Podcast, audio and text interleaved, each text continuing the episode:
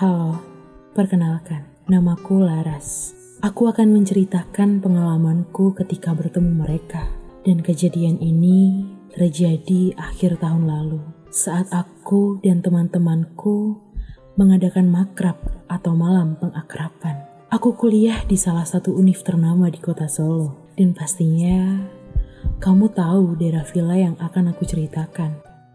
Villa ini berada di daerah Tawangmangu, yang di mana daerah ini memang kerap dijadikan tempat untuk para mahasiswa mengadakan makrab. Setibanya kami di villa tersebut, aku merasakan suasana yang asri, sejuk, rasanya ingin sekali aku berlama-lama di villa itu. Aku melihat teman-temanku pun tampak senang berjalan menuju villa sembari membawa barang bawaan mereka masing-masing. Oh iya, kami menyewa dua villa sekaligus kala itu. Dan kebetulan villa ini bersampingan dengan hutan yang masih sangat rimbun.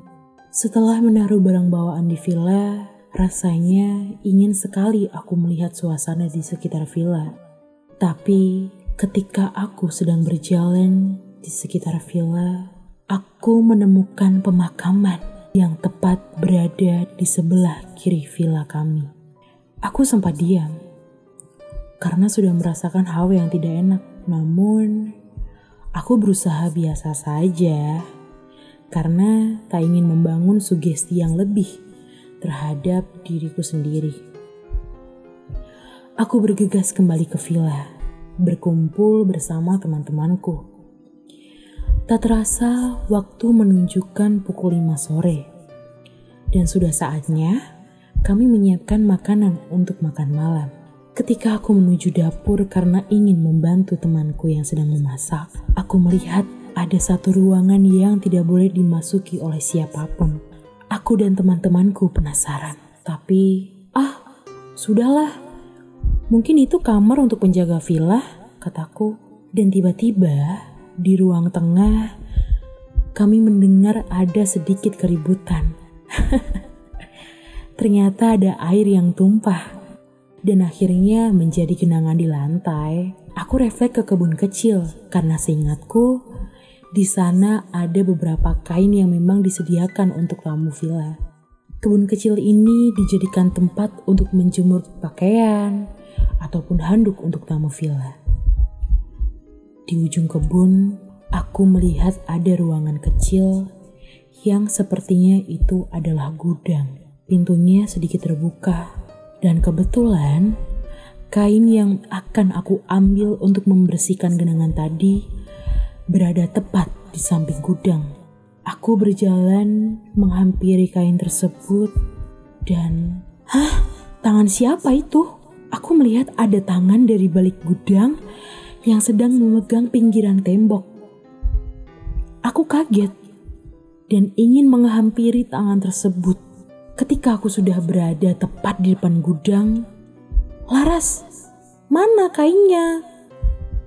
Hah, temanku meneriakiku dan aku kaget bukan main. Oh iya, sebentar kataku. Tangan yang aku lihat tadi pun menghilang dan aku bergegas mengambil kain dan kembali masuk ke dalam villa. Singkat cerita, hari sudah malam. Aku masih terus kepikiran tentang tangan yang aku lihat tadi. Ketika aku sedang melamun, tiba-tiba Syafa mengagetkanku. Ras, lihat suasana villa sebelah yuk, katanya sambil menepuk pundakku. Hmm, aku mengiyakannya dan akhirnya kami berjalan menuju villa sebelah yang juga kami sewa. Entah kenapa, ketika aku memasuki villa tersebut, aku merasakan hawa yang tidak enak di lantai dua. Aku mengajak Syafa untuk naik ke atas dan melihat ada apa saja di lantai dua tersebut. Setibanya kami di atas, kami melihat ada satu ruangan yang bertuliskan, "Jangan memasuki ruangan ini." Eh, Ruangan apa sih ini? Masuk yuk, kata Syafa. Aku sedikit ragu karena aku merasakan hawa yang sudah mulai panas dan belum sempat aku mengiyakan. Syafa sudah membuka pintu ruangan tersebut dan ternyata tidak dikunci oleh sang pemilik villa. Syafa, jangan! Aku berusaha mencegahnya, tapi pintu sudah terbuka lebar. Dan ternyata ruangan tersebut sangat gelap. Dan Syafa pun menggunakan flash handphonenya sebagai alat bantu penerangan. Aku dan Syafa mulai memasuki ruangan tersebut. Ruangannya sangat gelap, sumpek, dan bentuknya aneh. Awalnya aku dan Syafa tidak melihat apa pun di ruangan itu. Tetapi saat Syafa mengarahkan flash handphonenya ke arah sudut belakang pintu, Bapak itu siapa? Aku menyeletuk seperti itu. Syafa kebingungan karena merasa tidak melihat apa pun di sudut balik pintu. Apaan sih? Orang gak ada siapa-siapa, kata Syafa dengan raut wajah kebingungan. Loh, ada bapak-bapak kok di pojok situ, kataku polos. Karena saat itu aku berpikir, mungkin bapak-bapak itu adalah pemilik villa yang kebetulan sedang berada di ruangan itu. Syafa panik karena merasa tidak melihat apa yang aku lihat. Ia langsung lari dan turun meninggalkanku begitu saja. Aku yang masih kebingungan keluar menutup pintu ruangan itu dan turun lalu keluar meninggalkan villa tersebut. Seketika apa yang aku lihat tadi sudah ramai dibicarakan oleh teman-temanku. Rupanya Syafa sudah menceritakannya. Aku pun berpikir, apa mungkin bapak-bapak tadi yang aku lihat adalah penghuni makam sebelah villa?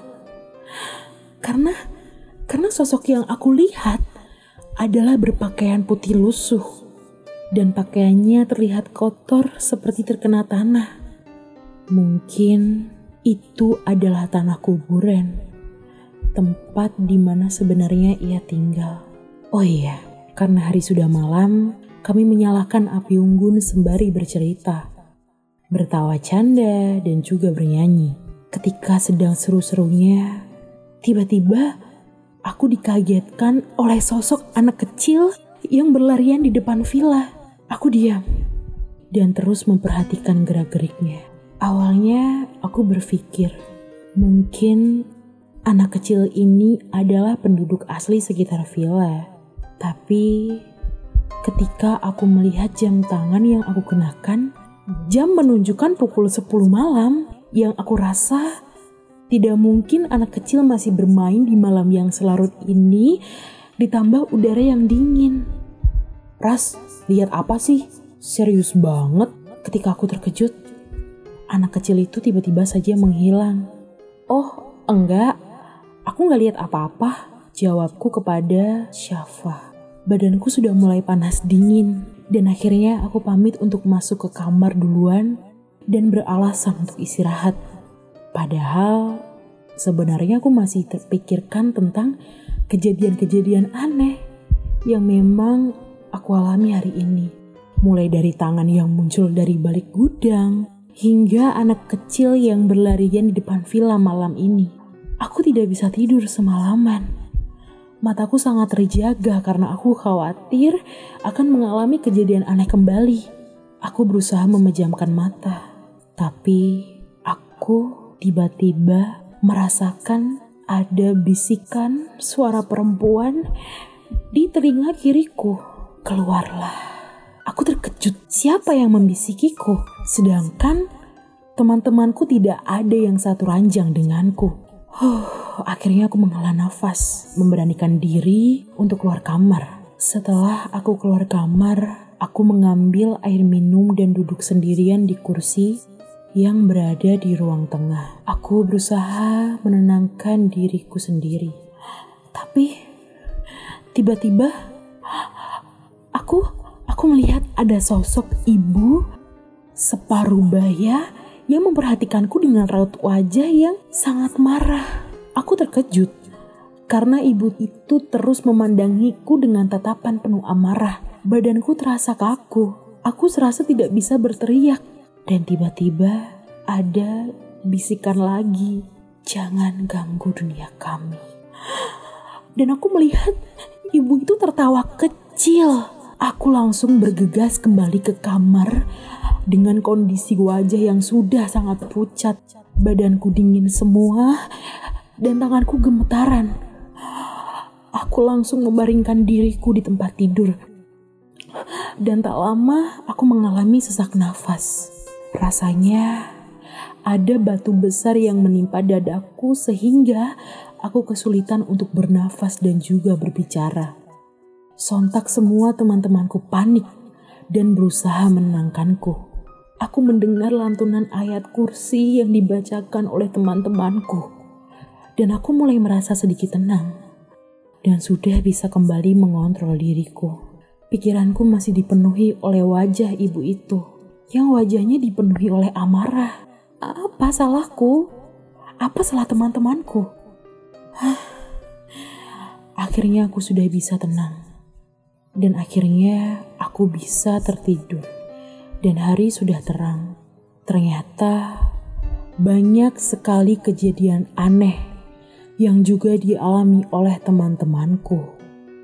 Mulai dari keran kamar mandi yang nyala sendiri, hingga ada bayangan di jendela kamar yang tiba-tiba muncul. Acara sudah berakhir. Kami membereskan barang bawaan dan kembali pulang ke kos ataupun rumah masing-masing. Semenjak kejadian itu, sangat menjadi pembelajaran bagi kami agar lebih hati-hati jika sedang bertamu di suatu tempat. Dan semoga villa penuh misteri ini tidak akan pernah kamu datangi.